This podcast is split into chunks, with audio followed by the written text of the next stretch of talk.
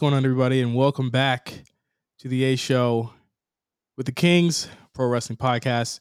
I'm Justin, a little under the weather today, of course, as not as as, as usual for me lately with Meelz. What's up, Meelz?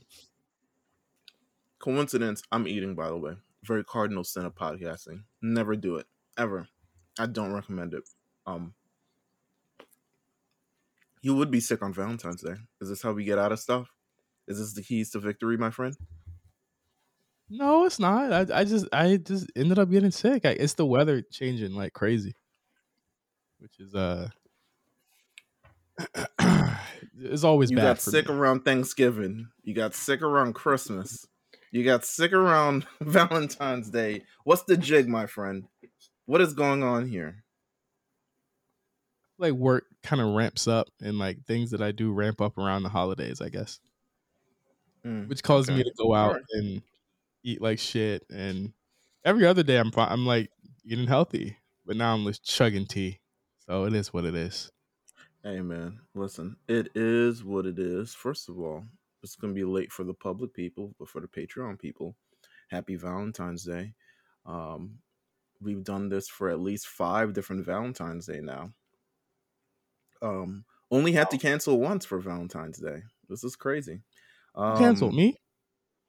No, us. Like I think the first Valentine's Day we ever had, we we didn't cancel the show, but we was like, "Yo, this show is obviously we got to move this back a day because it's like I think you were in a new relationship. I was at the time in a new relationship, and it was just like we should probably move this back a day to spend time with our significant others. But now we found time Fuck to 'em. just kind of do it. Now. I mean, it's really fuck them on this side, but yes. Uh, with that said, um, want to introduce a guest we have here. This has been a long time coming. I'm almost ashamed how long this has taken to come. But we have Hall of Fame patron Kel is joining us on the A show this week. Kel, what is up, my guy? What's happening? I am probably the latest podcast and the bank winner that's been on here so far because it's. I want to say. so you know, I'm excited. Let's get it. You know, I also got to be honest too. So when I did the Hall of Fame tier, you know, I I knew it came with a guest opportunity, um, but I didn't know it came with a T-shirt. So you know, it's just a Yeah. bonus being fame. Hey, Also- hey, I'm late. Hey, for it a- still does. Um, so I'm supposed to be on the black print too. You know, I'm just Hey, listen, availability has been that- all over the that place. tea, that tea is a little more complicated. So when I signed up for that one, I knew I got a T-shirt. I didn't know I had the opportunity to be on the show. So it's in reverse. So I'm excited. Yeah, there you way. go. There you go. Hey, obviously on Black Print, we'll have more, more, uh, more conversation on where our tiers are going. Ironically, we have to come up with that this week. So, uh, tune in to Black Print for the new patron tiers. But uh, yeah, Kel, you're you're you're outstanding in terms of being in debt uh to our shows to two of our shows so this is this is you paying off your debt for one of them so thank you for being on the show Thank you for having me. I feel like a guest pastor. That intro was nice. Well, listen, don't feel like a guest because you're a third talking head on this shit. So don't feel like a guest. But I do want to ask, um, first of all, before we get started on any stuff in there, how did you get into wrestling? How did you get into the A show? Like, kind of tell us your little backstory so the people could understand where you from and and where you where this all started and how you ended up here, essentially. So I think my earliest memory of wrestling was actually Goldust because I was confused. I was a Power Rangers fan, and I was like, Goldust, Gold Dart, is this the same nigga? Like, I wasn't sure, but that's my earliest memory. But I want to say I jumped in WCW first. I remember um, it was after the NWO uh, was created, and you know I'm from the South, so WCW is the bigger territory here, so it was an easy access point. But I made the switch to WWF right after WrestleMania 14, right after the Mm-hmm. Tyson stuff. My dad was big into boxing, so um, he got into the product, so I got into the product and took off from there. It's crazy enough too, because when you guys mentioned uh, Fully Loaded last week, that was like the Mhm. first uh, video I remember renting that was wrestling related. Because that's the one with the the sable match, right? The bikini Yeah. contest. Don't ask me Yeah, why. yeah, yeah. That was my my entry point. I didn't know that was on the tape, and I watched it with my mom. And just imagine when that point comes up, and she's just like, "Yep, not letting you get this shit ever again." So I take a break after that. No, I, I I'm glad. And, and for anyone who doesn't know what uh, Kel was talking about last week, I started a new segment called "Who Won This Match," where I stomp Meelz for 10, 15 minutes on uh random cards, uh, and one of them was the fully loaded, I think '98 card. And uh, yeah, that, that was on there. So if you don't have Patreon, make sure you get that. We're gonna play that again today with some elimination chamber themed uh questions for Meelz and Kel this week. Nice. I love it. I love it. Um I so all right. Sidebar. What I ask you guys, because this came up on my this came up on my Instagram feed today. It's Valentine's Day related. Um so you know Valentine's Day is the day everyone does their big reveals of whatever. I'm dating this person. Um we're having a baby. Something along those lines. Just big reveals. Everyone waits for Valentine's Day. To me, it's kind of wild. I feel like if you want to, I guess the algorithm is good on that day, but then also you're like crammed in with a bunch of other reveals and stuff like that. My homegirl, who shall not be named, which I don't even think she would ever listen to this show. She's not a wrestling fan.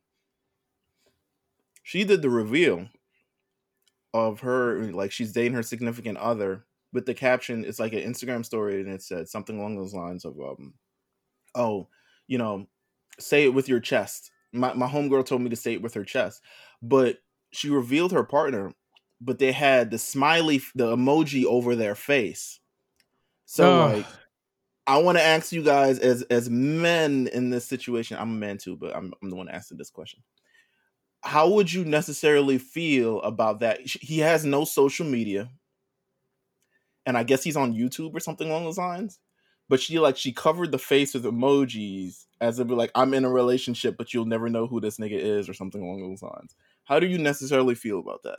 Because I'm I'm like, bro, why would you do that? But I'm I'm all for like the hand. Like the hand is a good one.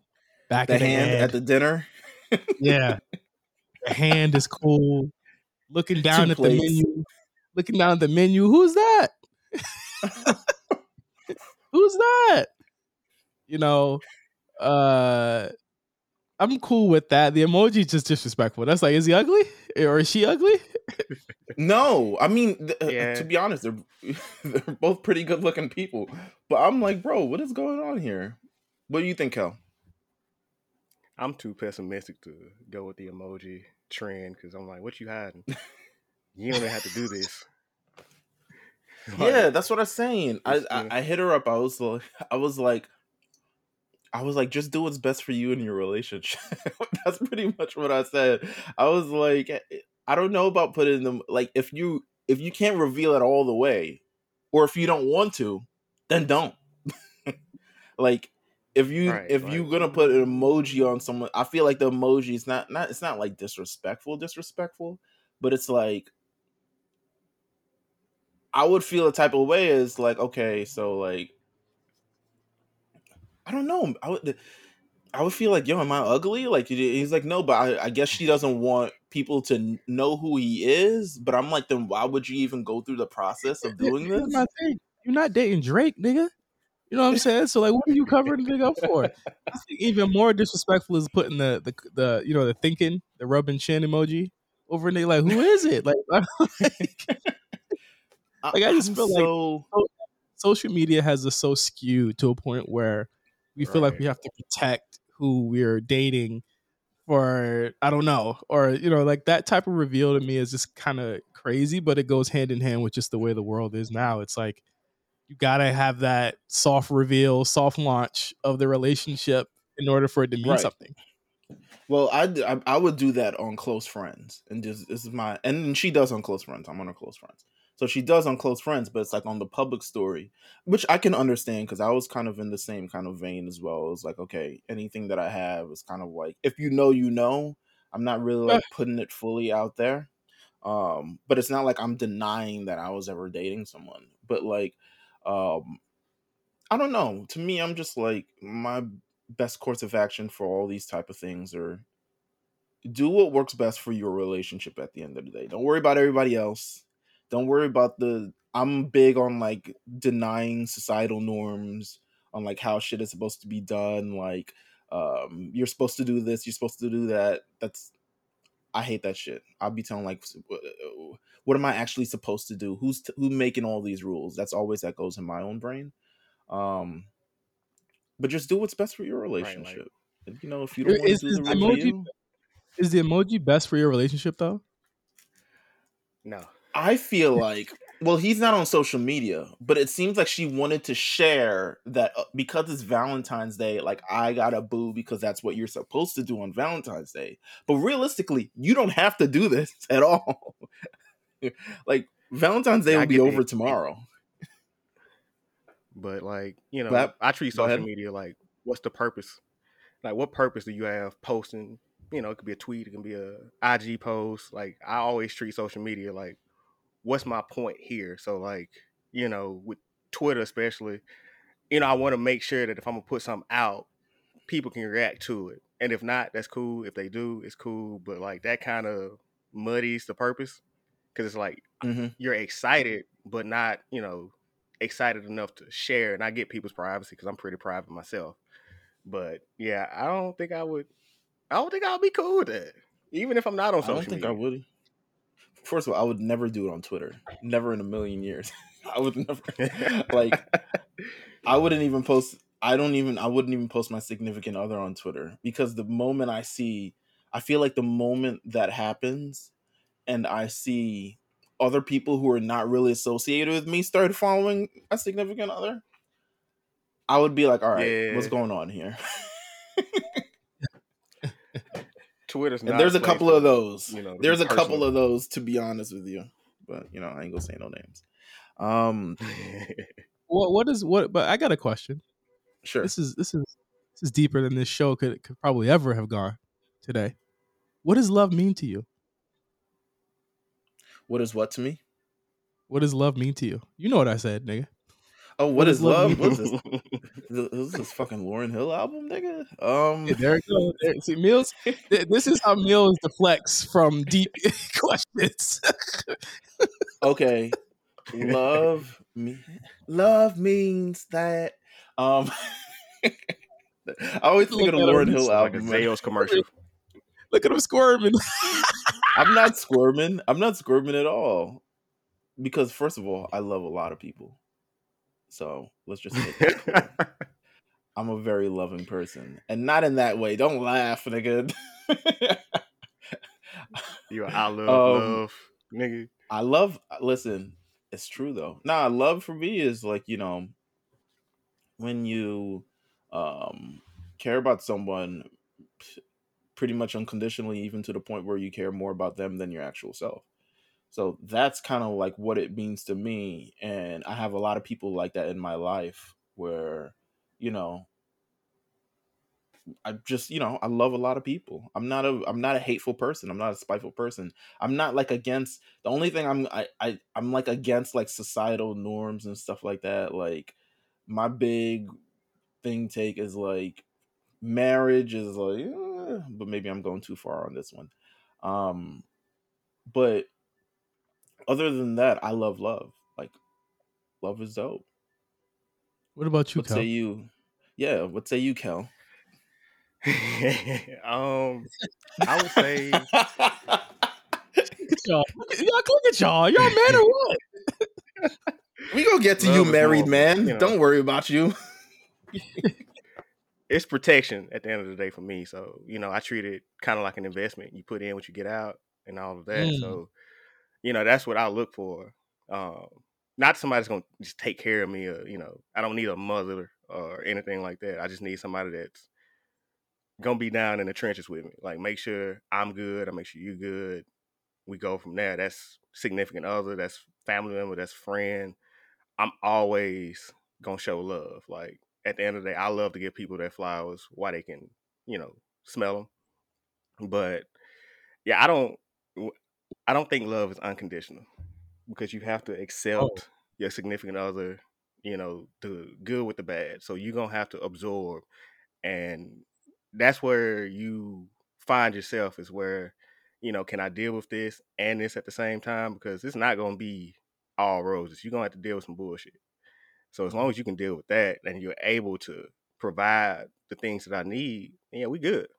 At the end of the day, and you know, a lot of people get into it initially where that plan sounds well, but treat it like a job too. Like you're not gonna love your job every day, but ideally you want to find somewhere that you work that you love at the same time because you put in what you get out.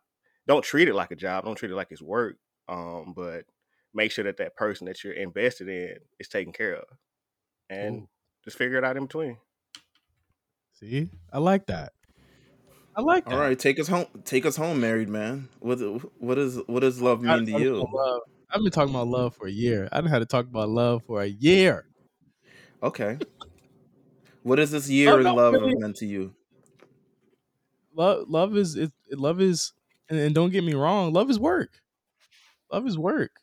You know what I mean? Love it. Love is is is making someone happy. That's work. Love is, you know, being able to be open and being a shoulder to cry on. That's work. You know what I'm saying? But it's it's it's it's meaningful work. It's not work that feels like a chore or a labor. It's work that you do because you love to do it. And if you love doing, you know, if you love what you know, if you're doing what you love, it's never you know, it never feels like work, obviously. But to me, I've I've I've learn a different definition of what that is. I see I see my wife every single day. Y'all realize this? I see her every single day. Every day. so. so that's work. yeah. Hey man. But ultimately, you know, it's a connection that y'all guys have as well. You know, oh, I love it. The connection. Absolutely. And then and, and building off of that and wanting to build together and and and opening up fucking notes documents and I'm hearing the shit update in the background for you. Like that's love. You know what I'm saying? Like that's yeah. that's building something together at this point and that connection that you guys have um you know, it's a beautiful thing. So it can only, sure it can only work so she hears this. I'm not playing this. Me and my old lady, we have fun. we we be outside with it. So she would have made on page. You know, have fun with. Huh? On, page, on Patreon, right? Should... right. And uh, um, her Valentine's Day gift is Beyonce tickets. So, oh wow, I had to buy two tickets. So we ain't doing shit today. we, we might do something this weekend, but for the most part, and it's out of town too. We're going to Chicago for it, so Fuck. Damn. Damn, bro. Hey, you could have just played the uh the homecoming Netflix documentary shit, and that would have been a concert right there. See?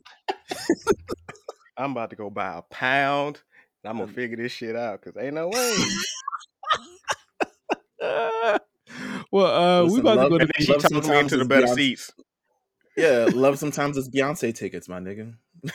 yeah, no, that's great. You, did you, you see that? You see that pastor who was just like you you worship the devil if you if they that's me. That's me all day. she said, she said, she said a couple people is a is a coven. More than a thousand is a hive. You part of her beehive? I said, oh shit. She's snapping. she went off the top rope with that shit. oh my god. I was like, oh, oh shit, she's snapping. Hey, but we're gonna go to Patreon uh, real quick. So we'll, we'll be back with No Holds Barred and our predictions on Elimination Chamber when we get back from Patreon. All right, y'all. I jobbed out in the last one, but I did stump the boys and all the other trivia for Elimination Chamber. Thank you, Kel, for for joining in with us on that this week. We had a decent run. I appreciate it. Hey man, we did good, man. We did good. We did good. Uh, enough, enough of the love talk. Let's get to the wrestling talk. How about that? All right, since you know, we, we I want to talk about no love here. No love. There's no love with Tony Khan in WWE. I was not, but I was looking forward to this at the same time. But go He on, went- sir. He went on the Dan Le Batard show where he talked about a strange interview, by the way. Just there's been a, like a really weird undercurrent of of media saying that AEW is doing like this astronomical business in light of WWE doing astronomical business, where it just seems like it's like like what are y'all talking about? And that's what that I whole think they just want to champion an alternative, like very, very badly. I think that's where the angle is. It seems like they just want to champion alternative, but what they're really stating is not. It's not that it's not fact. I'm sure they're doing better. I'm sure AEW is doing fine, but better than WWE right now? Fuck no. Yeah, no, it's not even close. I mean, look at what the everything is. But that's what half of this Le Batard interview was the other day.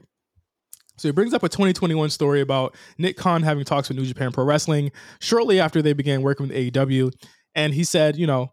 Uh, I called the New Japan executives and said, "Is this true? Did WWE try and call you and get you to turn on me?" And they said, "Yeah." And I said, "Okay, are we still doing the stuff we had uh, planned?" And he said, "Because at the time we had a match set up for Dynamite, there was going to be a New Japan title match in AEW. It was the first of those such matches. And then, and then he said the officials didn't trust WWE and wanted to continue working with AEW. Uh, and he said that you know, despite AEW's, uh, you know, WWE's trying to, it's like a real war. They they've been trying to basically not play fair and uh, undercut them in every pass. And he said, you know, he he has no love for them. He he basically just like this is a real war. And he said Nick Khan is two faced. Go off, Kel. Tony Khan's a loser. like it's real big loser mentality. Like uh, he's a chatty patty, bro. Um, none of that seems to be even in favor of AEW. Like, what did New Japan get from AEW? What makes New Japan trust AEW? Talent loaning. Um, They don't make their guys look better in position. You remember when Okada came out at the end of like one of those Dynamite episodes, and it was not a big deal. like Oh no, uh, Oka- no wait. Okada was a big deal. Okada was a big deal. Tanahashi was a big. I think it was somebody else that came out, and everybody was like, "Who?" I forget who it was. shit, probably they Jay nah, White. he- he- probably he's talking about they brought out Okada just for like a run in instead of it being like a big deal of him being you know come to the WWE. He was brought in as just kind of like a run in to save at to save Adam Page from Adam Cole and Jay White. Oh yeah, yeah, yeah, yeah.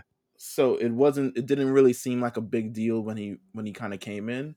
But um I mean I believe this is what it's kind of like fueling Tony Khan in his head. I believe he needs this kind of like he needs this to be true in his own head. So he has justifications for the things that he does and the way he operates his own business on a spectrum of that WWE hates me and they're trying to get me at every turn, which is why, you know, we get the five year deals with Adam Cole and Tommy End, or we, you get the the the the the television shows or like all the other stuff like this. I feel like he genuinely believes that he needs this. Um, but it's interesting. It's an interesting take of him thinking that there's like, I'm sure there is. Like, I'm sure WWE is not necessarily fond of AEW, but I don't think they see him as like competition. Competition. And there's certainly Um, you know not this sounds like? This is Ja Morant. When they say we good in the in the West, it's like, eh, are you? It's like You that sure? athletic mindset because athletes have an irrational sense of confidence. Like I get what y'all was saying, but it's it's similar to that where it's like, yeah, you see, you need to focus on yourself right now. but he he the thing is it's like i think i don't even know if it's an ira- it there there's a little bit of irrational confidence in it but then there's also like a a larger part of like delusion to in a sense and i don't necessarily want to like heart like you know be the bad like aew guy but there's like i think what he boasts from his standards are just within his standards and not looking at the bigger wrestling kind of like picture because you'll say you'll say like, "Oh, we did this awesome get here," and we've done like when he was when he was talking about the streaming platform, right? yeah. so he's talking about he's like, oh, AEW would love to do streaming. We have 18 pay per views, at least you know 300 hours of Dynamite, um, and several other things. I'm like, bro, that is not enough for a streaming Yeah. network. That's not enough.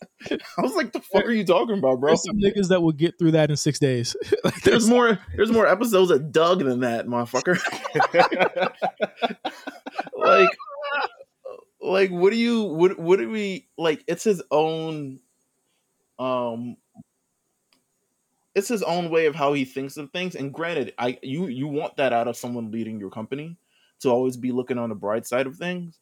Um, but also, I I don't know about this this feud there i do believe there's a feud between wwe and aew because they're definitely competition and at some certain points um, business their business does intersect but i don't think it's as big as a war he's trying to put off of it like he was like yo it's actually like real real and i don't believe and i don't think anyone believes him to be honest with you except Not anymore. I- again, I, I take it all the way back to that period in 2021. Cole is there, Punk is there, Bryan is there, Kenny's champ, Page is hot.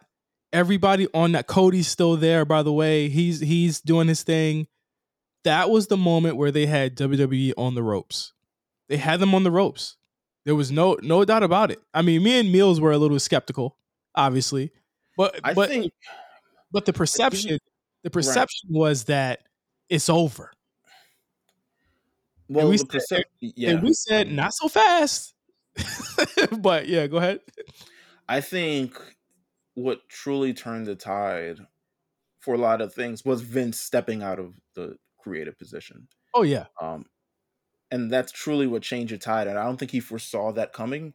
And I think that probably affects him way more than probably anything else because I I foresaw a lot of a lot more talent going to AEW or at least attempting to go to AEW. I don't know where they were going to sign them all, but I foresaw the tide moving in that direction. And you saw, like you said, you saw it with Daniel Bryan, you saw it with Adam Cole, you saw it with CM Punk.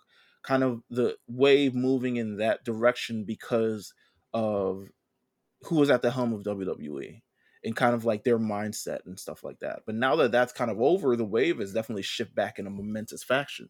I mean, I don't. Cody was still under the Vince regime, but I think that was a large part of the momentum moving back in another direction. AEW had a, certainly momentum, but I could never say that they were a clear cut winner at any point or time or ever in, in uh, against WWE, and they still aren't now. I mean, but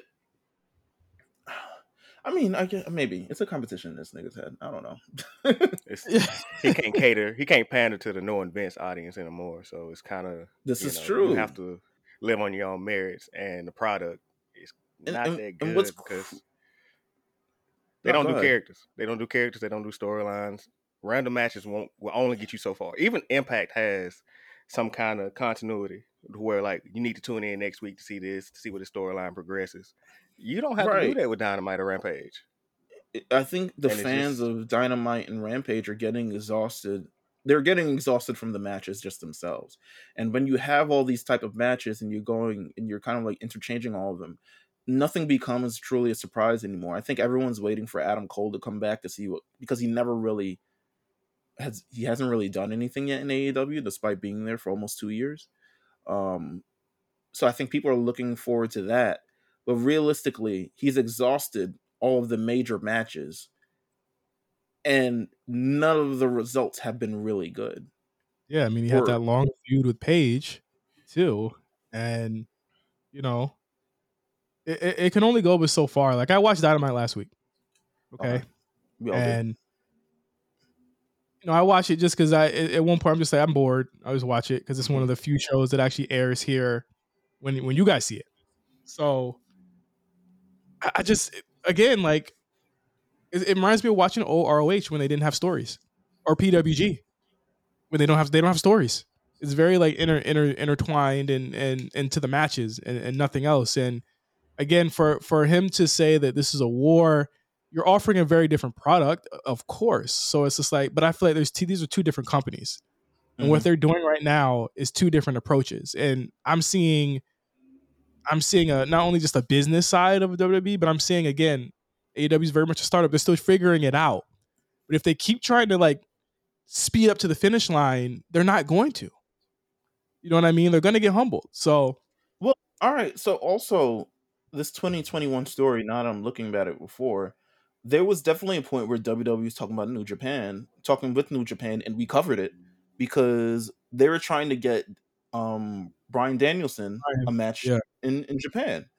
And realistically, like if WWE is going to be doing business with New Japan, their biggest competitor in the United States can't be doing business with New Japan. So I'm sure they had the agreement on the instance of like, okay, if we do this with you, AEW guys cannot be there can't be like an AEW kind of like, you know, overall feel to the show. I'm sure there's people from New Japan who maybe can filter between both of the show, but they can't be an overall kind of um like like like look and feel. Be, yeah, yeah, yeah. Like it can't be that. Um and then we because we were i remember we reported this and we were so excited about this and then talks fell through like almost immediately afterwards. And then you know you get uh eventually you know new japan and aew working together and i think really that's what kind of forced a lot of their working relationship together because you remember initially at the beginning of aew tony khan didn't really want to work with new japan. Yeah. Um he really didn't want to he didn't think right now they had anything to really benefit from with working with them and they thought like maybe one day but not now. And i know kenny always wanted to work with them and probably the bucks wanted to work with them but at this point early in 2019 2020 they didn't really want to work with them. I truly do believe i mean while they were having talks because um moxley was the us champion in new japan and maybe they needed to do something there because Moxley couldn't even take the, the championship on the actual AEW show, if I can remember correctly. He couldn't. I mean, and they've they've all won championships on New Japan that they can't they couldn't defend in America. right. So I do believe I have. I mean, what I could surmise is they were discussing this at one point and maybe discussing doing a show or kind of like what collaborative thing at the same time WWE was. And WWE said, nah, we're not really with that. Like this whole like Moxley shit on the show and all this other stuff like that. And eventually, I'm sure New Japan says we can't do that. We have to do what's best in the interest for us. And WWE says, I bet, and hung up the phone. um, and they went on to work with AEW and stuff like that.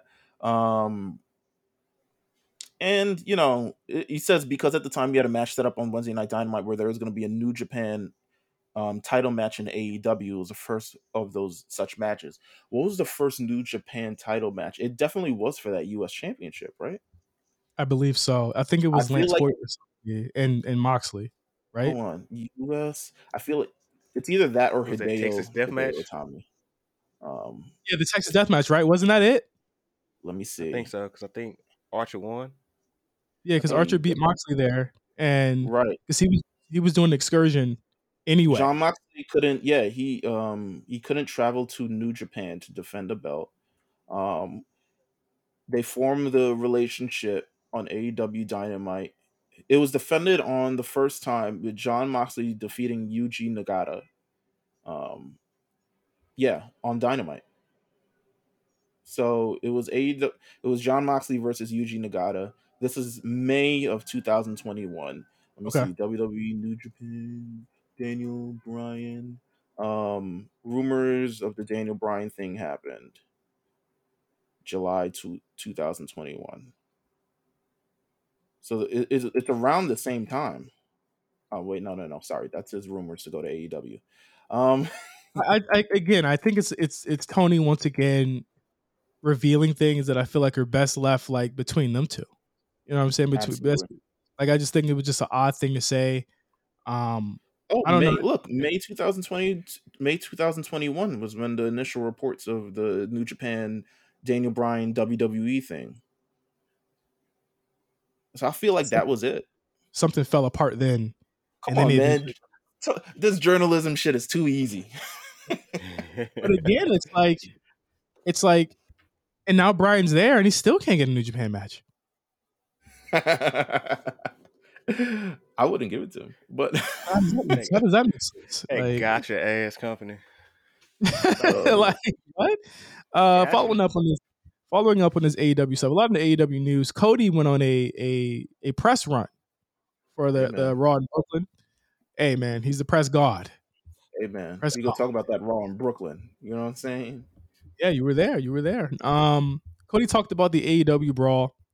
Uh, he he talks quite candidly about his feelings about that brawl. He said, you know, people were were, were some people were texting him, and somebody said, "You're the you're the smartest guy in the room," and and Cody was not a fan of somebody texting him that. He was like, I I he didn't feel that way. He said, I feel as though this thing we got that that we built got damaged.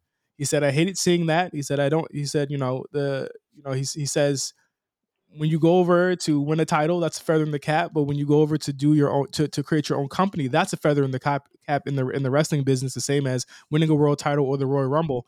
Uh, and he says he don't he doesn't want that to be a race. He doesn't want it to go away. He was bummed out uh, when he saw it, and he said that's not how we envisioned it. He said if you feel that feeling that you had it all in, that was the feeling that you know AEW was, and when that thing happened with Punk, they lost it. What do you guys Hey, feel man, about it? I want to, I want to see his actual text. Who you think texted him? I want to see I'm his actual text. Nah, I I, I want to see his actual text because that's cool to say, but what did he really say during that time? Um, He probably had. I feel like he probably was it was against Punk there. I, I felt like Cody and Punk were never really that cool. he says he they were. I mean, he says they were. He says he had. Remember that He said promo? during the interview. No, no, no. I watched. Um. Oh yeah, you're right. I I That remember last- I yeah, watched. exactly. I remember I watched. Well, I did watch the entire thing, and he was like, "Oh yeah, you know, I used to make sure that Punk would always like literally eat. Like if I catered, I bought the food for Punk to make sure he did, and they were like old writing buddies or something along those lines. Um, but I mean, that could be all a bunch of hullabaloo because like Cody's Cody's a politician. Like I love Cody, but he knows how to say the right thing at sometimes, and it's it's it's the only thing against him because I feel like his responses sometimes they're honest but also very polished Mhm. um to the point where it feels like you know I don't know to actually believe him um Do you think Cody is a liar? Cody is a liar. that boy's a liar that boy's a liar Cody's a Um, liar. no, but like I think that could all be true. And it's interesting to hear his vantage point of the whole punk thing. But like Kel said, that last promo, you can't tell me from that last promo and he didn't see this thing coming or Mhm. something along those lines. Like Mhm. I felt like those words felt more truthful than him sitting in an interview and kind of being able to speak about this months later and have kind of a response to it. It's great, and I think he. I don't think he wants to. I think in all of his interviews post AEW, he's done a great job in not diminishing AEW at all. Um, he, he he would be dumb to do that because he helped create the company. Absolutely.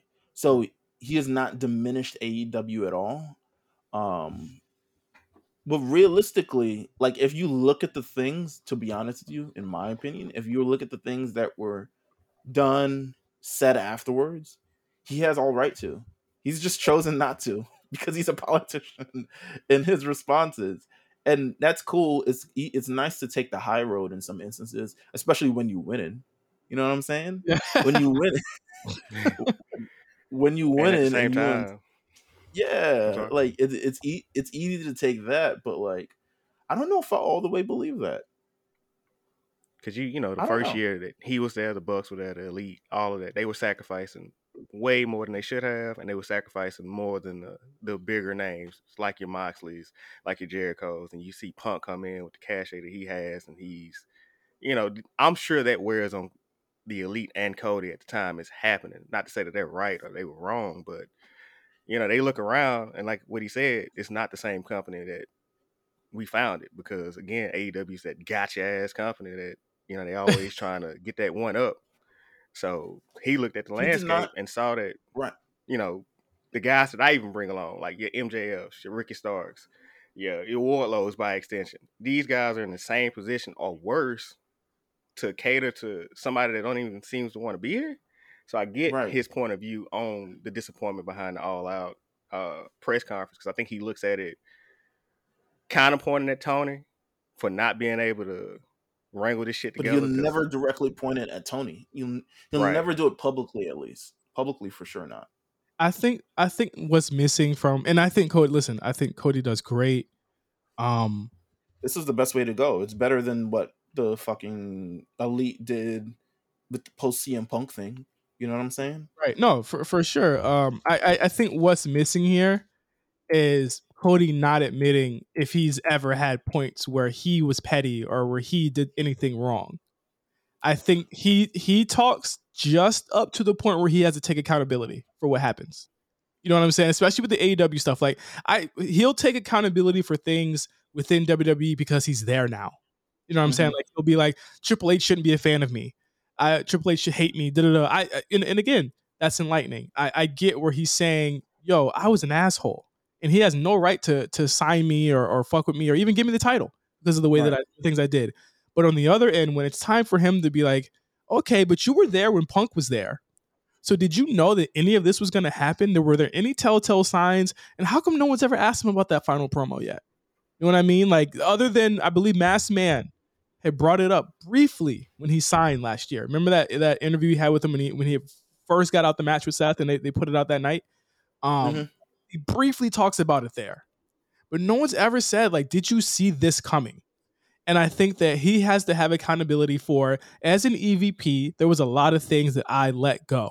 And there was a lot of things that I let happen that probably Mhm. led to what is happening right now. And as much as I fuck with whatever Cody's doing in WWE right now, I am not forgetting that he's absolutely, absolutely on the hook for a lot of the bullshit that maybe is still to come or what or or what's happening while he was there. And I think that's the that's the one thing that not turns me off, but makes me like, I fuck with it, but I'm also like, eh, all right, Cody. like Yeah, like to be honest with you, it's a. I'm not expecting him to bash AEW, and that's not what we want. You know what I'm saying? But truthfully speaking, I don't think we've heard the full truth. Yeah. and it- and I don't think he intends on telling us at this point, um, in his career, and I don't think he until because he again like he has so much invested in AEW as well, um, and probably if I had to guess, you probably had some discussion with Tony Khan, where it's like, please don't shit on us. um, if I had to guess, um, because it would be really easy to. We still, in my opinion, I he said it, a lot of things in interviews. Um, there's got to be more than one reason why he left, right? yeah. Like it the idea to finish off what, ha- yeah, the idea to finish off how everything was running in AEW, that final promo that he had in AEW, the inclusion of Punk into a lot of these storylines while he was also being clearly pushed out. I mean, it was clear there was a divide between the EVPs. He says that he's great friend. I, I listened to an entire interview. He was like, "Yeah, I'm you know I'm great friends with Kenny and the Bucks still," and he very mel very well maybe, but there was a lot of problems going on, Mhm. and he was effectively almost pushed out of AEW because his um his philosophy of wrestling didn't really match up with theirs, and it started getting a little bit more deeper than rap. And they was and remember the Bucks and Punk were horned up over or the Bucks and Kenny were horned up over Punk and not so much over Cody at that time. He was getting boos. He was Getting getting booed. like we cannot forget that and they had he still hasn't talked about that. He says not talked about that that point in his career at AEW, AEW where he was getting booed. And the one What? I was saying the one thing that I remember the most from his exit was, you know, they didn't really badmouth him. It was the people around him that they they took their shots at. Like you remember when, you know, they took the shots at Brandi and all the things that she was doing behind the scenes, but they didn't quite point that finger at Kenny- Cody. So I always Kenny thought did. that was kind of Kenny went off. Remember, Kenny was injured. We hadn't heard from Kenny in months. Remember that? And he comes He on the. Observer randomly and just straight shit on Cody and that's why the the comments about him being close with them are, are interesting to me because it's like, are you being a politician here? Are you lying? That's why I would love to know what the breakdown was, and I feel like we're not gonna know, like Meelz said, until his biography. You know what I mean? That's when we're gonna figure it out. But um, yeah, it's, it's that shit might be out next May, nigga. at the pace that we going at, this shit might be out soon. It's like book deal. Then You A and E betcha. biography coming soon. Uh, one more thing on AEW here. CM Punk news. Um, Dave, Dave Meltzer says that Punk will be ready in April, but uh, there's no word on if Tony will actually let Punk come back. And he, uh, Dave says uh, Tony's going to do what Tony's going to do, and I don't know what it's going to be. There's a lot of damage there to the brand. It wasn't just like he yelled at the Bucks; it was the brand. I mean, he basically said AEW is second rate. Having been in attendance for Punk's infamous All Out press conference, uh, he said that there's bridges that have yet to been crossed between the two parties. So there's a lot of mending offenses that need to be done, and there's been no mending offenses at all. And he, he also mentions that there are, are a lot of people that are push are pushing for Punk to not come back, including those like Jericho. And I mean, it's been not so silent that maybe people like Moxley uh, agree with this. One thing that we never we didn't cover on the show because I think it was a big week at that time. Um, was Seth Rollins' comments to CM Punk during Mhm. the Royal Rumble press, Mhm. and I think that's a clear indication of kind of how at least a a a, um, a section of the industry views Punk as kind of this cancer, and it rein it's weird. It's it's this reinforcing point um, that AEW and WWE have regarding CM Punk, Right. and it's not necessarily wrong because I think he's really done both companies the exact same way. Um, but it, he also feels wrong by both companies as well, which I think, in a sense, is also a little bit valid. I think he was. I think there was definitely wrong on both sides of things between Punk and WWE and AEW and Punk as well on both sides for both companies.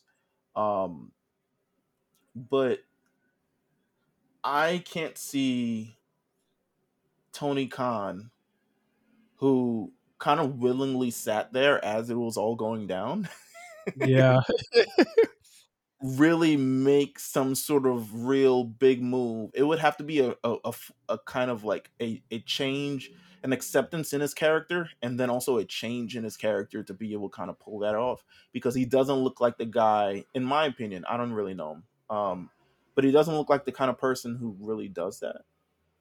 Uh, or go back so- or, or go back on his word. no, not go back on his word, but more so like be the one to mediate and, and really prepare the olive branch between these two parties. I don't really Right. see that going on. Um, we we saw fucking who who else does this happen to? Fucking my guy Eddie Kingston got a fight with uh Sammy. Sammy Guevara. Eddie Kingston career has not been the same since. True. Because he because Sammy's one of the chosen guys there. You know what I mean? And it's just tough to to to think that there could ever coexist in that locker room ever again. Like I just think that it's ridiculous to to even try and put those people because it could happen again. Like like a lot of people say, oh, they could make money off this. I'm like, this ain't 1997 And do HBK you Brett. trust Tony Khan to book No. this properly? That part too. Be for real about the shit. Do, we, do you really trust Tony Khan to book a CM Punk return and make it make sense?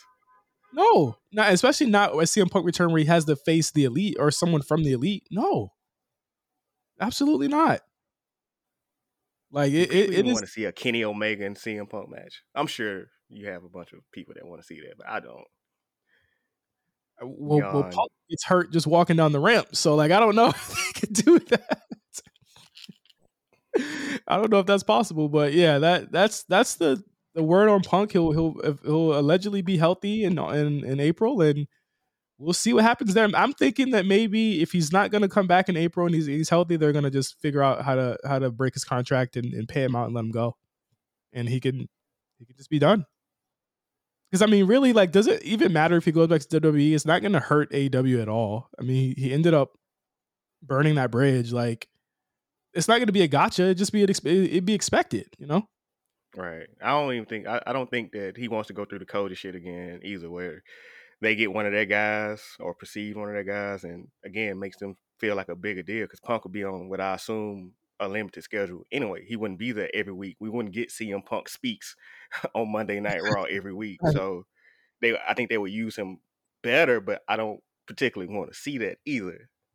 So Yeah, I, I I think we've seen everything we could see from the guy, but it'd be interesting to see even in WWE who would want to work with him. I think I think Triple H would be open to bringing him back. It's just that like that locker room doesn't feel like they like this guy at all. So like I think that it's it's more of an issue of like who could who you know who would work with him and all if all of your top guys, barring Cody, who probably would still work with him, don't want to do it, then there's not many programs for him left out there. I don't think Roman will want to work with him either.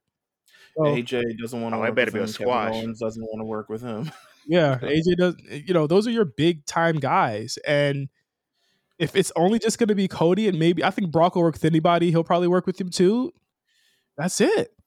But I think the thing is, I feel like WWE promotes a more professional um, air to them where you have people who have been done wrong by various people in the past but still work with them um, i think the I, I think the idea or the notion of working for wwe and really being in the position other than roman i feel like roman's really the only one who could call his shot at this time. I mean to be honest the man got a whole world championship feud with its cousin. Um, like i think he's really the only one who could truly call his shot. I think realistically, the air of professionality and being actual professional in their roles will always, you know, um, rank above like I don't like this nigga because there's a lot of people you don't like, but you work with them anyway, and you try to be professional, and you try to, and you put on this feud, and you put on this thing, and everyone's gonna get money and do whatever they do. I always felt like, especially with Vince, especially with him always bringing people back who have wronged him or talk shit about him or something along those lines. The, the mere fact that Scott Steiner is in the Hall of Fame is proof that WWE, like realistically, they're gonna do the right thing for business and professionality is always gonna professionality. But being a professional is always gonna rank over everything else. Yeah. I can't say the same for AEW because what we've seen has shown the exact opposite. So we'll see on that. Yeah. Well, let's get into uh Elimination Chamber and just quickly run through this week's shows. Um SmackDown. Another strong promo from Sami Zayn and Paul Heyman. Paul Heyman is doing to me right now, and I say this, we say this what every two, three years. He's doing the best work of his career here this year. You know what I love about this program thus far? And it's because I, I we had um a previous point between Survivor Series and Royal Rumble where there was like two months without a pay per view. So we're doing all these matches, we're doing all these tag team matches, we're doing all this stuff.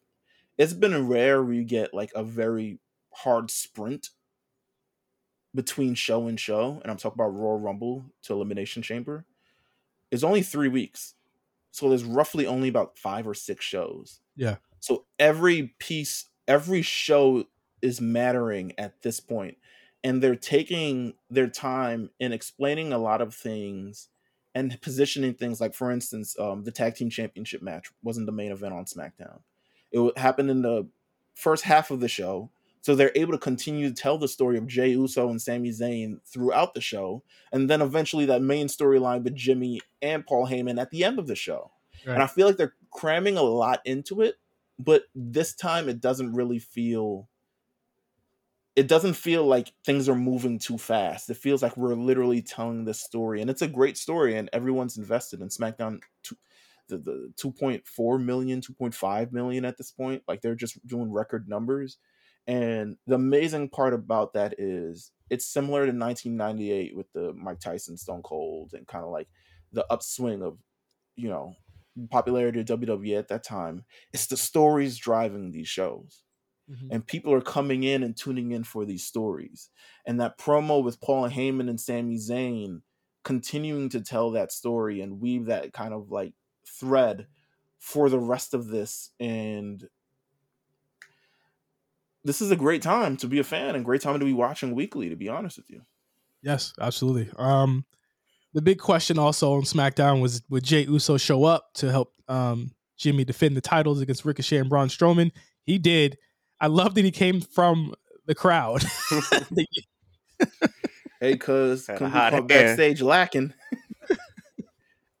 my son said couldn't be caught backstage. Go, go on YouTube and watch. They showed the the video package of SmackDown on Raw last night. This is the most hood novel to be shit that I've ever seen in my life. Yo, I don't know. I don't know if he gonna make it, cuz you know. Did you call him? I don't know. You know, but my brother would never leave me.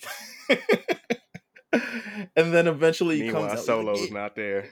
yeah, something along those lines. Solo the hitter. Solo. This is a great story, man. This is amazing. Jey Uso, yes, he does come out. They have a great tag team championship match. Um, Usos are just having a run, and if the run is ending soon, hell of a run. Hell of a run. It's gonna be a while for anyone that can even touch this. like it's gonna be a we went from people. We went from people being bored of the bloodline to weaving three stories independently But it- together. But here's the thing: I also feel like Triple H. This was Triple H's mo, in a sense. We'll go strong title reign. Yeah, not strong title reigns, um, supported by competitive title defenses. You know, and it works. Um, it's Facts. working. it works. Yeah, yeah. Do you feel as uh, though if Vince was here, Roman would have lost already? No. nah, Mm, no, be honest. no, nah. I don't think mark. so.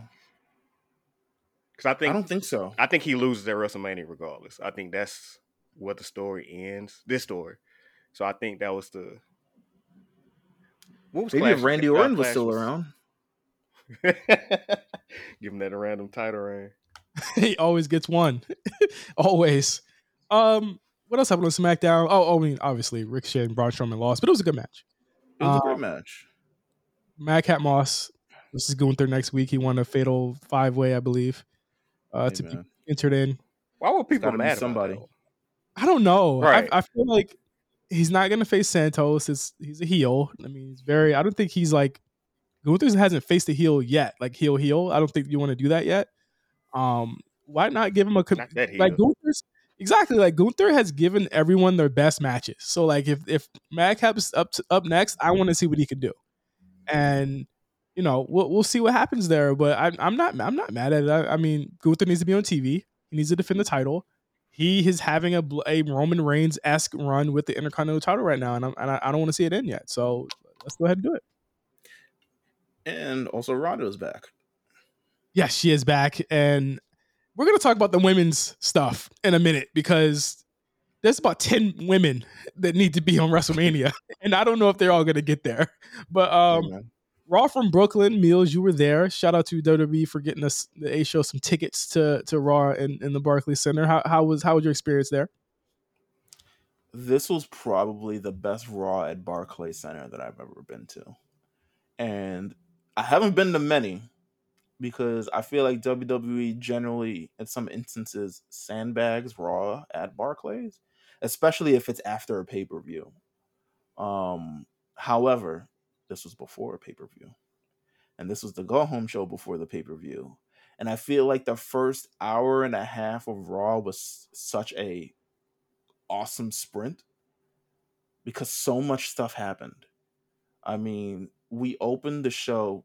Who the fuck opened the show? Becky set up that triple threat match in the main event. I was like, this could be a WrestleMania match right here. Yeah, Like, um, they didn't fight like it was a WrestleMania match, but it, felt like it- it huh? I felt like it was good. I, it was good, but you know what? Three hour Raws. I'm tired. My back hurt. But but okay, it's three hour Raw or three hour Mania. It's like the like it's like I've never sat it through a three hour mania, but I feel like I would feel the exact just a three hour raw in general. It's eleven o'clock. I'm tired. I'm old. Okay. Um so if, if it didn't get as much uh pizzazz for me, it's because we were all bored out, um, tired out. Then I know we're gonna talk about this. Rhea Ripley. she's oh my god. she's over, man. I think they thought her coming as a surprise would not pan out well, and it, Yeah. it was amazing. they told her she wasn't here, and then she showed up. I was like, hell yeah, Rhea fucking Ripley. So you know what they're gonna do, right?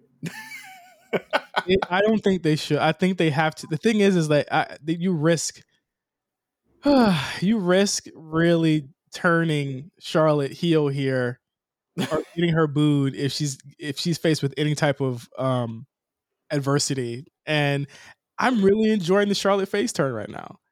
But I don't know if Rhea could do anything to make people boo her right now. So we're gonna see what they what they have planned in the next couple weeks. Amen. She finna beat Ric Flair's ass next week. That's what that sounds hey, like. Hey, Kel, that would be the only thing that they could do to get Rhea some booze, and I think they should do it. That's actually a good ass idea, bro. Uh, drag her, drag his ass out like Batista. Yeah, because because remember when Batista did it, that kind of set him up for that successful heel right. turn he had. Right, right. No, you're right. You're right. And SmackDown, just Rhea Ripley choking this nigga with a neck. Oh god! If you see, if you see Ric Flair appreciation night, if you see Ric Flair appreciation night, just know it's over for that nigga that night. It That's is over. It is over. Um, but let's actually get into elimination chamber. I think I think you know we belabored the point a little bit here. That was a good go home. Um, I think Great I guess we, shout out to WWE. Can, Great show. We can get into the Sami and Heyman stuff when we get to the actual match here. Uh, elimination chamber from the Bell Center in Quebec, Montreal, Quebec, Canada. This is the first Montreal. Right. This is the first major event to be in this center since Breaking Point in 2009. Amen. That's where uh I believe Cody and Ted DiBiase defeated DX in a submission match. A, is it a false count anywhere submission match? That's such a random. oh, it is. Yeah, it is. You're right. It is. He brought it up on the show yesterday. That's what I remember. Oh, okay. Um, I'm not mad at this card at all, y'all. I think this is a really good. This this feels like like a mania level show in a lot of hey, ways man. with some of the got a lot got a lot of Canadian representation on this show. Absolutely, absolutely. I mean, I'll just start from the top here with with uh Edge and Beth Phoenix. Oh, okay. Edge and Beth Phoenix versus the Judgment Day in a mixed tag team match. We, we just talked about Rhea, so it makes sense for for us to go here first. Obviously, Edge and uh, Edge here hometown here, home country, home home you know home home court advantage for him in a lot of ways. Uh, Judgment Day, Finn and Rhea, they've been feuding for the better part of a year now. Um, I would love to think this was the blow off, but I thought the I Quit match was the blow off. So. Um, here we are again at this mixed tag match. What do you guys? Who do you guys think? Who do you guys think is going to win this one? I'm going with Edge and Beth because it seems like they haven't won a match in this feud and it feels like I feel like who, who won? Wait, what? Edge beat him a clash. Edge and uh, Rey beat him a clash.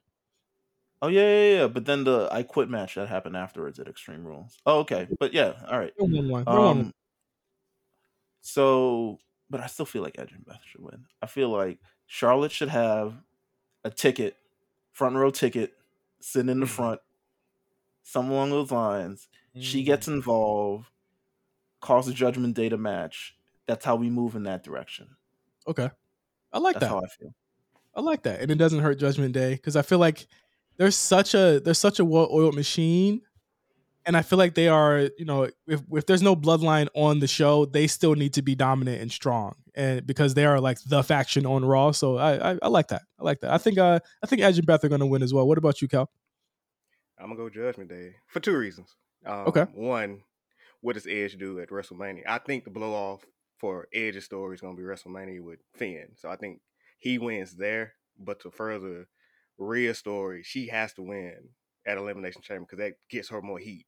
Because they're mm-hmm. gonna have a post match beat down. She might beat her ass again, take her out. But I don't think that Edge and Beth really win much by beating them at Elimination Chamber. I think they have more more to gain with Judgment Day coming out on top of what's coming ahead. So you get the Finn, another Finn win, so he can brag about that. That shit's gonna carry for six weeks, and then you get to the Edge and Finn, Hell in a Cell, or whatever they do at WrestleMania, and then that's the conclusion. I hope of the Judgment Day storyline because this shit is going on too long. but that's that's just to justify them losing. Is that if Edge gets to blow off at the big stage, you know how this nigga thinks he wants the big matches on the biggest stage possible, and I don't see any other path for Edge at WrestleMania other than this. That's actually so. I think that story continues. That makes a lot of sense. I like that. I like that idea a lot. I wouldn't be mad either way, but I think you know hometown. The thing is, right, is like who's gonna get the hometown victories here? and there's three matches with hometown people in it, so somebody's got to get the win and somebody's got to take the L's. So we'll see how that how that shakes out. Uh, next up, Bobby Lashley versus Brock Lesnar, regular ass match. I can't believe this is happening. I was like, what? For real? hey man, they I got. it- I'm I'm ready for this to be over. I'm not gonna lie to y'all. I thought they were gonna Bruh. fake out the um I thought they were gonna fake out the the the thing and um fake out the contract signing and extend it to WrestleMania, but they did a whole ass contract signing. I think the I think the idea here is that they have to get Bobby out the way so that he can do whatever hurt business shit that he wants to do, and Brock can finally go over and wrestle whoever he wants to wrestle on uh, on WrestleMania. But I think the idea here is because I asked last night, I was like, why are they making Bobby so much of a heel? And I said, oh, okay, because they need Brock to go into Mania as a babyface because now they actually have heels. Thank God that Brock can face that aren't Roman. And I'm thinking, you know, what I'm thinking, I'm thinking it's going to be Gunther, and I'm hoping that it is Gunther. So, in order to get this out the way, Brock needs to get his heat back from the Royal Rumble stuff and losing to to, to Bobby. Um, so I would say give it to Brock. I, I think Brock will win this one. I agree. I'm going with Brock too for the same exact reasons because this shit need to be wrapped up. You know, it furthers the Hurt Business storyline more than it furthers Brock's WrestleMania storyline. So yeah, we're gonna go Brock here. I kind of want to go Bobby. There's something about a Bobby. I was just like, damn, maybe he will win this match. I'm gonna go Bobby Bobby. been beating that boy ass now. You know, That's Brock true. gotta get his I'm gonna go back. Bobby. I'm gonna go. I'm gonna go with Bobby though. I think the only the only way I could see that is if the Hurt Business comes out and helps. But the thing about it is, if Bobby wins, it just extends this feud, y'all. And I don't want to see no more matches between these two. What are they Mm. like? One one? Brock almost at WrestleMania. Oh God, I'm gonna throw up. Mm. Ugh, Yeah, that would be nasty. don't Brock want wouldn't do that shit. don't want to see that. Remember when they they booked uh, Omos and Bobby like the week before Mania last year? That's how you do it though. Because Yes. if they had three, four weeks of it, I wouldn't have been into it. You got to tell me it's popping off this Sunday. I'm like, I bet I'm there. Um, next up, we get into the elimination chamber matches. These should be pretty lengthy, knowing Triple H and how long he likes to make these little gimmick matches. We'll start with the women here because this is the most interesting conversation we have coming out of this. Asuka versus Liv Morgan versus Nikki Cross versus Raquel Rodriguez versus Natalya versus Carmella. Elimination Chamber for a shot at the WWE Raw Women's Championship match at WrestleMania 39. You got SmackDown women in this. You got Raw women in this. This has been a very contentious argument, not an argument, but a conversation on our show. What does Bianca Belair do? Because no matter what she does this year, it does not feel like it'll be bigger than last year because it had that story. But what who could win this to to give that match with Bianca a big story or some big stakes? What do you guys think? Not ninety percent of these girls. You said what? I said not 90. 90 is a stretch. Not eighty four percent of these girls. I'll tell you that. Process of Yeah, I elimination. think for this me. is um, it's got to be Asuka. Like nothing else Carmella. makes sense. Nah. Natalya. Nah. Raquel Rodriguez. Not right now. no, it's not her year. Um Nikki Cross. Nah, she seems to be doing something with the little purple hair girl. All right, that's we'll do that. Um Liv Morgan and Asuka. Nah, I love Liv. I love Asuka. I kind of wish it was a triple threat match. I fire. honestly, I honestly would love it if Liv and Asuka had a match. I, I like a hardcore match. That'd be fire. that would be sex. I mean, fire. that would also be fire. Um, but then where was Bianca? I don't know. I don't. There's nobody. Hey, listen, there's nobody fucking bigger than this. Damn, Lita, You know you, don't want to do nothing. That's an auto. That's an auto I know it's been it's been said to death, but I just really wish they would have flipped the opponents. Like I wish it could have been Rhea in this iteration versus this iteration of Bianca, with Charlotte versus this iteration of Asuka. And I think that you can keep Charlotte face, you can make Asuka's character work.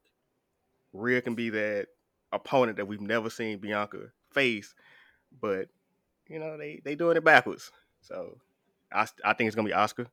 I think it's gonna come down to Asuka and Natalya because hometown, and yeah, we get to WrestleMania after that. But yeah, have some strong style ass match or something along those lines. I didn't like how Liv took the pinfall last night. We were not happy. She's taking a lot Liv of been pins. getting lately. her ass beat. Yeah, she's been taking a lot of pins lately. Um, I guess that, that's it. That's what happens when you win the title. Mm-hmm. You got you got to make them look strong. Gotta make them look strong. because because you could say like you pinned a former ch- champion at that point, and she's like that former champion pinfall. Um, I think all signs pointed at Asuka the way she whipped everybody's ass on Raw. So like I, I guess we could could do Asuka, but at least at least the question to me right now of what is Ronda doing, what is Becky doing, what is Bayley doing for WrestleMania. We already know it was supposed to be Becky and Ronda. It seems as though the two parties couldn't come to an agreement with what they wanted to do and now we're left with this. So what are these women doing for WrestleMania? Hey man. I don't think we can leave Bayley off another Mania. And, I- and I don't think she will be left off. I just think that it's like they got to have something really big for WrestleMania for these two because uh, they, you just can't you you know you can't leave them off. And you're looking at this year, y'all, us having at least three to four women's matches, which is like unheard of for a WrestleMania, which is in, in not, not unheard of in a bad way, unheard of in a great way. It's just the way that they put them together. I'm wondering how they're gonna how they're gonna break all of this stuff up. hey man. So do you have damage Somebody- control lose the titles before WrestleMania? So that frees damage control up for a six woman tag possibly at WrestleMania, and then that leaves Ronda and Shayna to add two more women to the card, like uh, Shotzi and fucking Raquel. Got what I was supposed to call it Gonzalez, Raquel Rodriguez. Yeah, I, that makes sense too. Dakota's injured also, and I don't know. She was moving fine yesterday. well, apparently she's. Oh, apparently she's. Well, remember when she she didn't do she didn't catch anybody on that dive last night, so she's definitely not basing anyone on her on her legs right now. So it's probably like Right. the knee or ankle. But she Um, probably she probably will be back in time because it seems like if they're willing to put her out there for action, it can't be as terrible as we all think it is. Right. Because they wouldn't put her in harm's way um if she wasn't like even kind of a little bit clear to go. Same with Miz and uh, Boogs. Where's Nakamura? Shit, that's a good ass question. That's what fucking Donnie asked me yesterday. He's like, yo, where's Nakamura? I was like, I don't know. Get this boogs nigga out the ring though. All right, so uh men's chamber match for the US championship. Austin Theory's champion. He's going to be in the match versus Seth Rollins, Johnny Gargano, Bronson Reed, Damian Priest, and Montez Ford. I- I'll say this. Even though it looks it's likely that a lot of people in this match don't look like they belong, if this is how he, the creative is getting shine on them by putting them in this position, then good on them because I think that people like Bronson and Gargano and Montez need that shine right now against some established guys on the roster. So I think they should they should really go off in this match, and I think that they will. Should be a fun match. No, absolutely. Should be a very fun match. So Uh, do we see do we see Logan Paul because that keeps coming up? I don't think so. Um, I don't think so. Yeah, Logan think- coming, yeah, coming out so under the ring, Logan coming out from under the ring like Shawn Michaels did the Undertaker and costing Seth the match. I would pop. Amen. profusely. yeah, that'd be fire. running up the hill and shit. Run would up the fun. hill. Like I, I need sky. I need them to have smoke on smoke. I need them to like like big this up big. Um, I mean, Austin Theory is retaining to me. Uh, I see, in terms of elimination order, Wow, I know, right? green, I see, very green. I low key see Montez out first. Um, maybe Priest out 2nd Mhm. Gargano out third. Be clear. Be clear now. Oh, H nah. loves Bronson this- Reed out third. Yeah, H. I was about to say H loves Gargano. He ain't going down. Remember how long he was in the yeah, rumble? yeah, yeah, yeah. Nah, nah, nah. We gotta have three people hit this Bronson Reed nigga with some finishers. Yeah.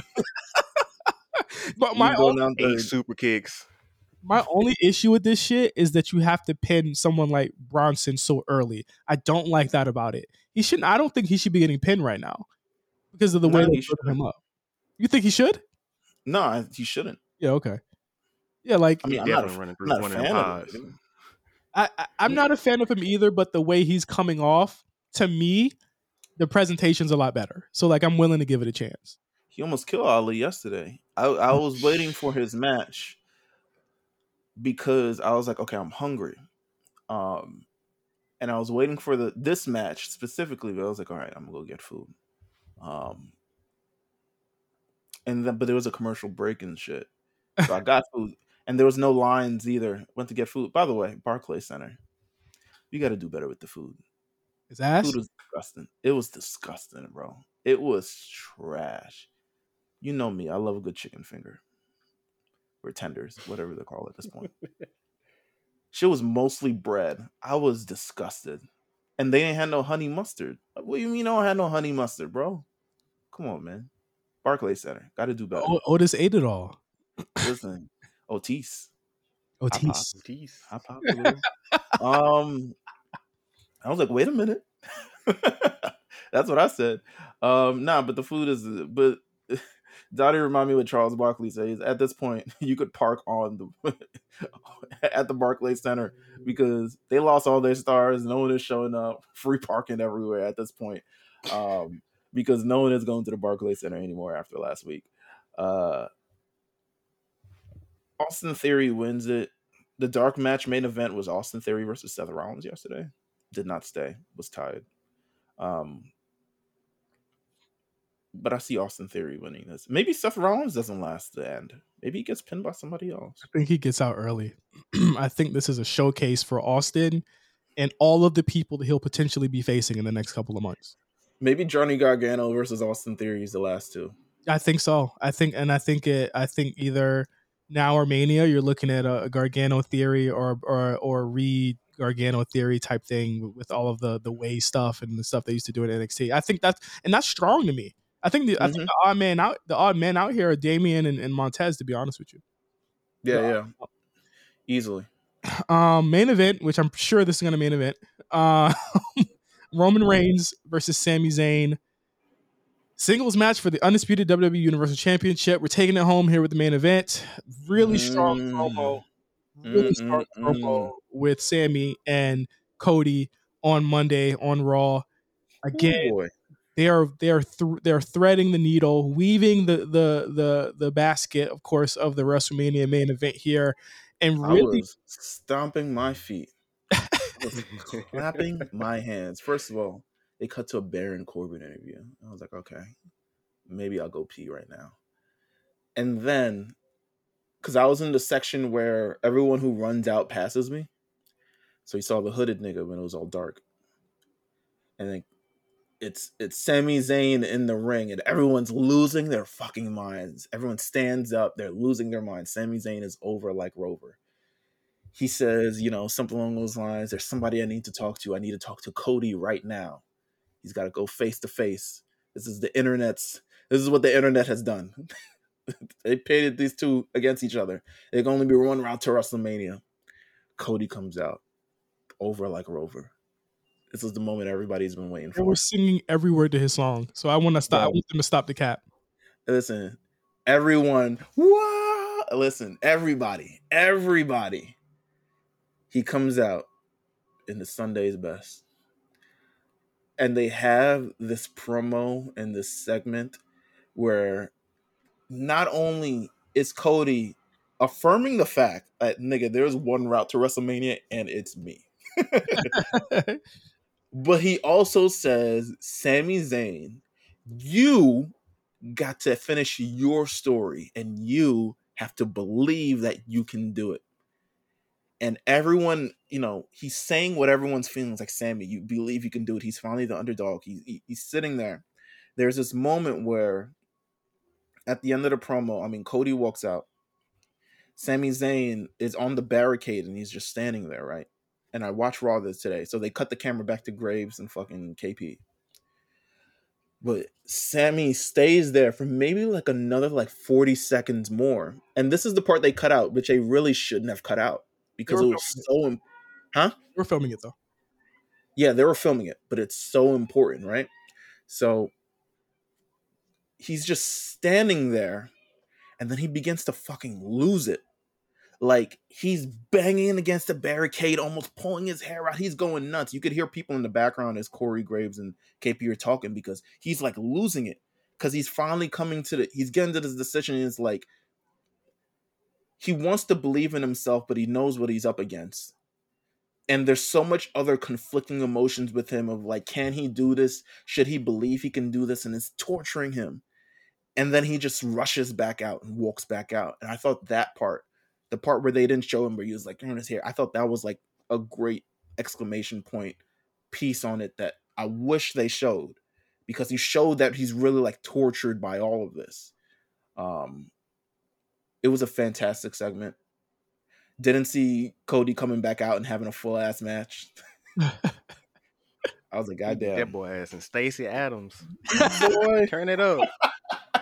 Did a did a damn uh, suicide dive is some is some is some Scooby Doo's. Those are shoes. He just wanted Ain't no way I'm getting on the top rope in no damn loafers.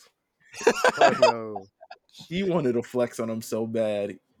He was like, he's not working the pay per view, so he's like, listen. And everyone who work who's not working the pay per view worked on you know um on Monday. That's what I loved about it. Yep. Yeah, I, I like that as well. Um, Um, as far as this match goes, yeah, man, it's gonna be great. Uh, the the I'm, I'm not even worried about the match quality. What I want to see is the fucking atmosphere. The atmosphere is going to be insane for this. You've got Roman, who's gonna be John Cena and Hammerstein. He's gonna be HBK in Canada on Saturday, and that's gonna be the reaction that he's gonna be dealing with. No one will be cheering him. He's actually Mhm. He's going to be Roman at Clash. Nobody cheered him at Clash either. That was one of the first times I can remember that, that Roman got uni- unanimous boos. In a, I in still think they're going to acknowledge him though, because the aura of that entrance is just too strong to ignore. I, I I We'll think see. he gets the mic know. during the match. Hadn't he You done think- that before? Where he's gotten the mic during the match and told the crowd to acknowledge him and then boos. yeah, I don't think and, you can and, do that before the match. And you know why that's interesting because he's done that more often than not in matches where he was getting too many cheers, and that and that has like like the uh he did it. What, when was the one where he, he grabbed the mask during the Finn match?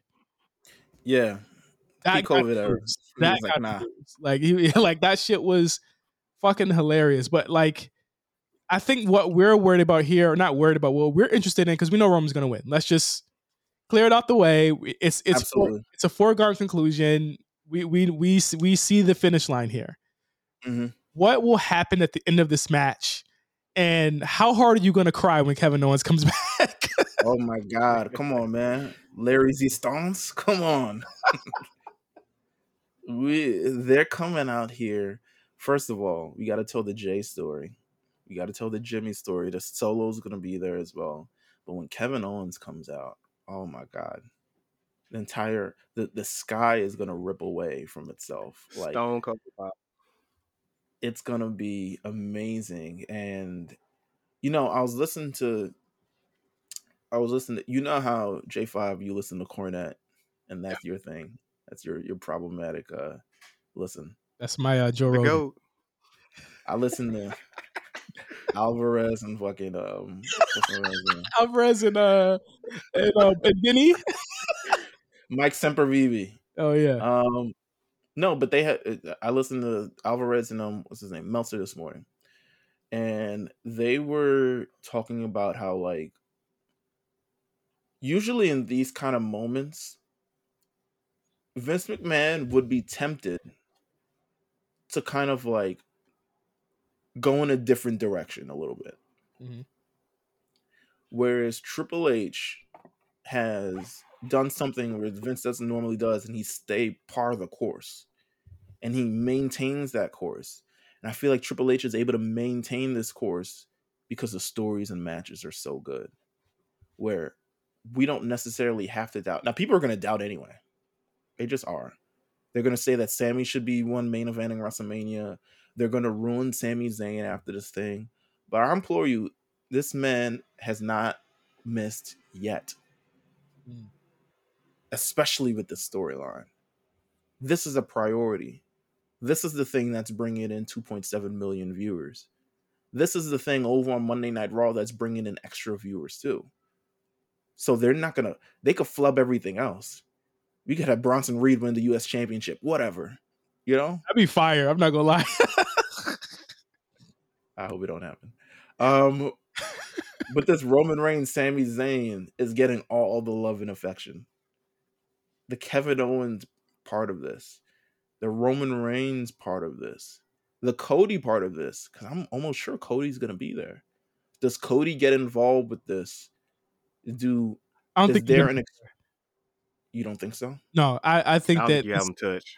Yeah, you don't you don't because the thing is he'll have to like you don't. You, here's the thing: if Sami loses, let him have that moment. You don't want to do the Roman Cody's face off right there. I feel like he would be wilding if he did that because Cody will get booed. You mm. got to let fans come down. You got to let them come to terms with what happened. Give them a, give them two days to come down with what. Yeah, right. Yeah, like they like they they're they they can't they cannot see Cody right after that. You got to see Kevin after that. I think Jey comes out. He's been playing possum the whole time. Here's here's a hot take. I don't think Jey fully commits to the bloodline ever again. I feel like based on what happens on Friday, I feel like Jey keeps his distance, but he ultimately keeps his loyalty to his brother, which is how this tag team match ends up happening. Right. Okay. Because so I don't. Go ahead. Oh, I, I don't. and I think Sami. Yeah. Right. And I think it's Jey who pulls Jimmy away at the end of the day. But I don't think he ever fully commits. I don't think he's back. He's going to go back to the bloodline. I don't think we pull an MJF where you make Jey this affable character and then you shit you, you shit on it immediately. Mm-hmm. Um, but it could happen. I mean, it's not like it's out the realm of happening. It could happen. What, what do you think? I don't think that's the. Go ahead. What do you think, Kel? Oh shit! I'm sorry. Um, yeah, I got Roman winning. Um, I do think that I think Jey turns. I think you want to put that heat back on them for the tag championship match at WrestleMania. Again, I think it's a ladder match. Um, wow. but you can have that that show respect after the championship match. I don't think it comes before that. So I think it's gonna have, you know, you're gonna have Jay siding with his family up until that point. But same time, I don't know what the bloodline looks like after WrestleMania because I'm assuming that Roman takes a break because he needs it. Um, so I can see it either way. I just don't know how you get to that post match beatdown with Kevin Owens. Do you have Kevin Owens take out the entire bloodline for with the major pop, or do you have Jey pull Jimmy aside and they leave, and then it's just Solo and Roman? So that's I, that's what I'm most interested in. Is how do you get to the KO pop? Because we know it's coming. They well, kind of remember one one thing we have not talked about is that Roman told the Usos to stay home. So I don't even know if they're gonna be there on Saturday. Meltzer said they were cleared. Um, he said they shouldn't have any issues getting into Canada, so they might not be on SmackDown. But I I don't know how you get there without the Usos because that's that's that secondary story that carries you to WrestleMania. It's the Usos yeah. versus Kevin Owens and Sami Zayn. So it's gonna be kind of hard to write around that without that moment because you know people are gonna be still clamoring for that triple threat for some reason, and Roman don't do rematches. That's the one thing about this championship reign. He does not give you that I, I, that fair one on one. Brock got three. Brock special. I forgot. Rock, Rock ain't like these other niggas. Um, I will say this: we have no clue what the fuck's gonna happen, and I think that I think it's all the better for it. I'm excited for this WrestleMania build. A lot of it has worked for me. Um, it's just up to them to fill in the blanks for the final six or so weeks that we have until the actual event. But that is our prediction of Elimination Chamber. And hopefully, we'll have a very long and lengthy review and recap of, of Elimination Chamber when we get back to you guys next week. Kel, I want to thank you for being on the show once again, brother. Thank you so much. Run one quick thing, real quick, because again, yeah. I want to give you guys your flowers on Valentine's Day. I know we're running long, but absolutely, the network that you guys have created on each platform, from wrestling and music to everything else in between, I am grateful for you guys creating that space because I'm gonna be honest, I don't know how y'all can maneuver and make sure that everything's on point, but it always is. You guys do so much with purpose. You guys always open up doors for other people to find purpose. And it's just one of the one of my favorite things about y'all. Because, you know, I found this podcast first, but I've branched out into other podcasts. So I always want to just make sure that you guys know that you guys are doing an amazing job. So, you know, I appreciate being on here. I hope this ain't my last time. I, I would love to come back you guys keep up the good work. I enjoy hey, myself. It's not going to be a last time. You you still owe us one. So, uh, so true. it's not going to be your last time, but thank you for enjoy the black print. Thank you for those words. Uh, you know, I, I I appreciate them. You know what I'm saying, and and and again, like, thank you for rocking with us for so many years. Again, it's it's it's amazing how many people that we have, a community of people that really fucking fuck with us, and um, it, it is it's great to just be able to talk raps with my friends and some of my friends along the way that I've got by loving this this whole industry. So thank you guys for listening. Uh, for Meelz and Kel, I'm Justin, and we'll talk to you guys next week as we are officially, officially, officially hella, hella close to WrestleMania. We're like maybe three exits away. So we'll see you guys next week on the A Show. Peace.